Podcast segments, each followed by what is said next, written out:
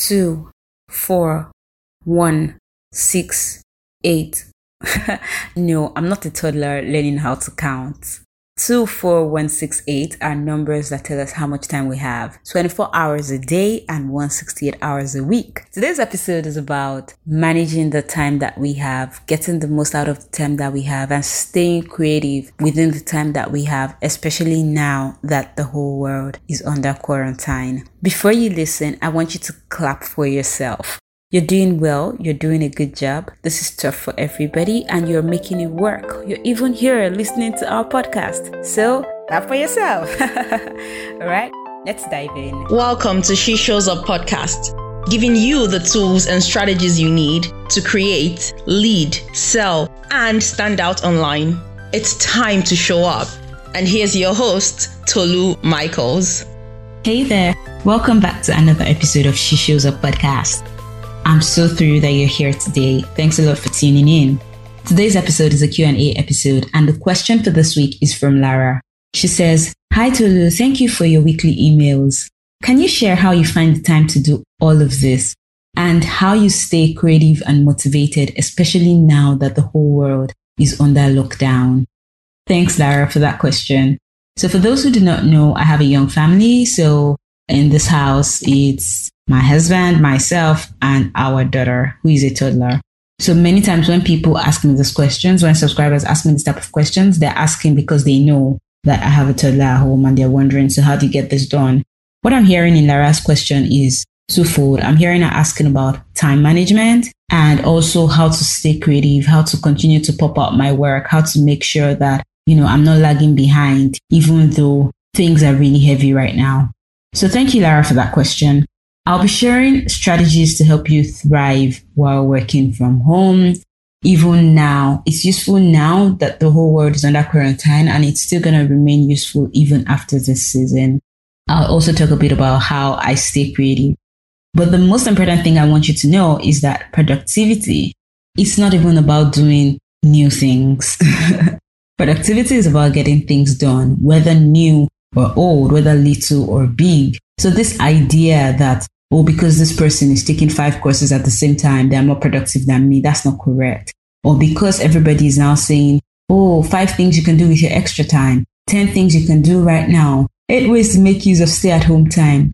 Listen, those things are options. So if somebody says 10 things you can do right now, they're giving you options. Nobody's saying go and do all the 10 because as a matter of fact, even though there is stay at home going on right now, we still have the same 24 hours we still have 168 hours a week. That is not going to change. So you're still going to need to manage your time. You're still going to need to maintain your energy and just get things done. So some people might not even do new things this period. Some people might not feel innovative this period, and that's okay. It's okay because it's stressful enough that you have to be physically distanced from people that you love.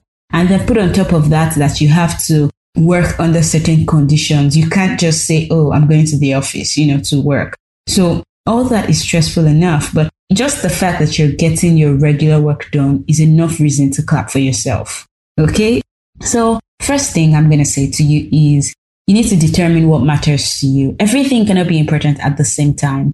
So at the end of the month, when you're reviewing how your month went, what's going to be important to you? What will matter? When you're reviewing your performance, how are you going to measure your own performance? You need to write those things down and keep reminding yourself about it because as time goes on, different ideas will keep coming, different suggestions of what you could do with your time will keep coming, but time is not going to expand. You know, you're not going to have more than 24 hours. So determine what matters to you and then set the intention for your month, for your week, for your day. If you can't set the intention for a whole month, at least you can set the intention for a day. So every night you know, make up your mind about what you're going to do the next day. Decide on the three biggest things, the three tasks you need to accomplish. And I say three because I find that many times our to-do lists are too long and it's it's sort of like setting yourself up for failure. Like you know, there's no way I could do these 25 things on my to-do list, but you put it there anyway. So I don't think it should be that way because you will lose motivation if you constantly do not reach your goals. So Set yourself up for success by simplifying it in the first place. Set the intention about the important things that you need to do for that day. And then when you are planning you know, look at time holistically. I use something I call the 24 hour timetable. I made it myself and every month, every three months, I review it. You know, sometimes I just create a new one. It's really simple. So take an A4 size sheet of paper for the columns. You know, have columns representing each hour. So one to two, two to three, three to four, just like that. And then, you know, you have rows representing each day, Monday, Tuesday, Wednesday, Thursday, Friday, Saturday, Sunday. So what it does is that it helps you to see your, you know, entire week holistically as opposed to uh, a to-do list app or a calendar that just shows you today. But this 24 hour calendar shows you all your hours. So even if you're sleeping, for example, on my calendar, I have a block of time that is just sleeping every day. At that time, I'm asleep. So the only thing written in those columns is sleep, and that's okay. At least I know now how many hours I spent sleeping. You know, what you'll find when you do this, when you plug everything in there, you know, put in time for lunch, put in time for meetings, put in time for writing, put in time for working, put in time for calling clients, whatever, put in all of those time there. What you'll find is that you have little blocks of time, space, you know, in your day, time that you didn't even know you had, you see it. The idea is not to fill up every block of time. As a matter of fact, you should not fill up every single block of time. The idea is to let you know after you have put in the big stuff, after you have put in the things you have to do, consistently. I remember when I was in university, some things that were consistent there were, you know, time for class. My classes were consistent.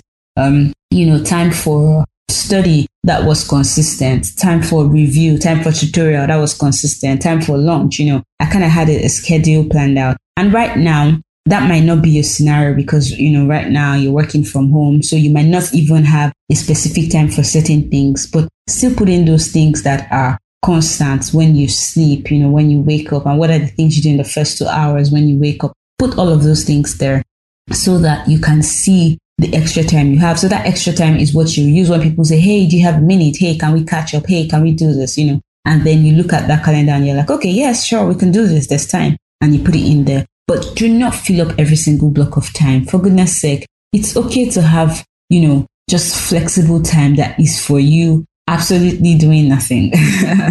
On paper, you're doing nothing, but what will happen is that when that time actually comes, you know, in real life, you're able to be flexible enough to accommodate other things that are important, the little things, the little joys of life. You're able to accommodate taking a walk. You're able to accommodate, you know, trying on a new recipe, just listening to music, whatever, because you have that extra time. And I always say plan for distractions, meaning understand that even if you said you were going to use four hours to do something, it might take you four hours and 30 minutes. So that's why you should always have, you know, all that extra time.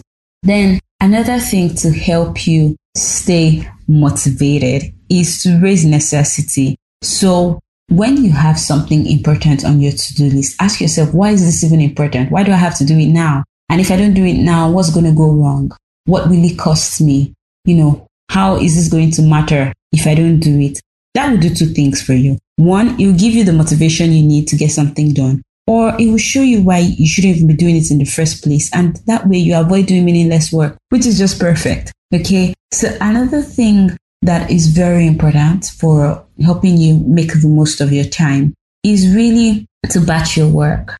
You know, some people switch tasks, you know, they keep going from one task to the other. So they're writing now, then they're designing next, and then they're editing all at the same time. No, I think that batching is the best way to get more out of your time. So even though you have the same 24 hours, it can go further for you than for someone who is constantly, you know, task switching. What do I mean by this though? So batching your work, for example, is like doing the same type of work within a time frame. So if I'm writing, then I'm just writing within a particular time frame. If I'm folding, you know, clothes, then I'm just folding clothes within a particular time frame. If I'm cooking or, prepping food, then I can just prep for different meals for the day at a particular time frame, as opposed to saying, oh, I'm prepping food and I'm also sending out an email and then I'm also looking out for the laundry. So that's task switching or, you know, some people call it multitasking, but in that scenario, it's actually not effective. It makes you less productive.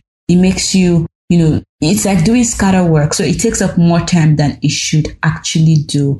Another thing that you need to do especially right now, is to use environmental triggers. So this helps me a lot to stay the course, to stay motivated. You know, sometimes you can't even trust yourself to remember what you're supposed to be doing in, in the moment. But when you have environmental triggers, it kind of reminds you. So, for example, if you're supposed to send emails every Thursday, like I do, you know that it has to be somewhere that you can see it. Write emails, you have to write emails and then schedule it earlier. So if you are remembering the email you should have sent on Thursday by Friday, then something is wrong. So environmental triggers are different things. It could be like little post-it notes. It could be your timetable, you know, just in front of you. It could be your calendar. It could even be just having a particular spot for doing particular things. For example, I have a workspace. When I'm there, I know I'm there for work. That has really helped me to get in the zone. Once I come into that spot, I know that I'm there for work. Another thing that some people do is they put what they need around them. So, for example, if you decide that I need to go run in the morning, you might just put your running shoes at the foot of your bed so that once your feet hit the ground, as your feet hit the ground, you're seeing those running shoes first. If you want to remember to drink water throughout the day, so you can have a post it, you know, just by a laptop that says drink water, or you can have a bottle of water in front of you all day. All those are environmental triggers. What you're doing is you're using visual cues to jumpstart your decision making. So instead of thinking, do I want to do this or procrastinating, okay, can I do this later? You have a visual cue just in front of you reminding you, hey, you can do this and you should do it now. That works very well. Now, if you have other stakeholders, you have family members, you know, especially now that people are working from home, we have people around us all the time. So you want to communicate with them, let them know what's coming, let them know what you're going to be doing next day and set expectations. For example, during this season, I had a couple of live stream interviews and all of that. So I tell my husband, okay, I'm going to have this program at so so time. So please, you're going to be babysitting at that time. And because I have communicated ahead of time, he's also able to adjust his own schedule to accommodate that. So communication is something that's really going to help all of us. It's not going to be easy. We're all in each other's faces because we're all, you know, huddled together with our family members working. But what we can do when we communicate, when we let them know what we need to do and when, it would help them adjust their own schedule to accommodate you. And that's what you really need at this time. Take a break. And this sounds so counterintuitive, but taking a break is going to do wonders for your creativity. Like just get up and take a walk, go outside. Fresh air is good for your body. And so is the vitamin D, and so is the exercise. So it's a win win win situation. You have nothing to lose. Take a break, get outside. During your breaks, it's an opportunity to think about something other than work. It's an opportunity to get inspired. It's an opportunity to see what's outside, you know, and just connect with nature and with yourself. So again, it goes back to what I said, which is don't fill up every single block of time. Plan for distractions, plan for breaks, plan for entertainment so that you don't get stressed, so that you don't feel overwhelmed, so that, you know, you don't lose yourself in trying to do all these things. Step away when it feels overwhelming, but I recommend that if you can, take a break before you even get overwhelmed. But if you do get overwhelmed, step away. Don't try to take control of the situation. Don't try to say, oh, let me just finish this email. I promise you, everybody's going to be all right. They're all going to be there when you come back. So step away and, you know, do something else. Listen to music. Do whatever comes you. Do whatever is best for you and good for you at that time. You need to protect your energy because guess what? We need you. We need you to be here tomorrow. We need you to be here. So protect your energy, you know, protect your mind and don't inundate yourself with meaningless work. If you don't have to do it, don't do it. And that's going to be, you know, the point that I'll use to wrap up today's episode. Even though it looks like we have more time, we don't really have more time in the real sense of it. We still have 24 hours a day and 168 hours a week. But what we do have is probably more flexibility and with the time we've gained some time back, you know, the time we use in commuting, the time we use in getting around. So now that many people are home, you might have gained that time back, but do not feel the need to fill it up with work. So set boundaries for yourself. Set boundaries within the times that you work. So you're going to say, I'm going to work from this time to this time, or I'm going to do this from this time to this time, and try to stick to it so that you can account for what you have done with yourself in this period you don't have to say yes to everything. Yes, everybody's saying, oh, let's do virtual parties, let's do house parties, let's do this one, you know, let's FaceTime just because people are now physically distancing. It's okay to partake in those things, but you should know when it's too much for you. If you feel like, oh, this is too much, I've had two sessions already today, I don't want to have a third one, it's okay to say no. When you say no to something, you're saying yes to something else. And whatever that something else is, it's fine. It's your priority, and that's all that is important. No is not a life sentence. If you say no today, you might always say yes tomorrow. You always have other opportunities to say yes. So that's totally, absolutely fine.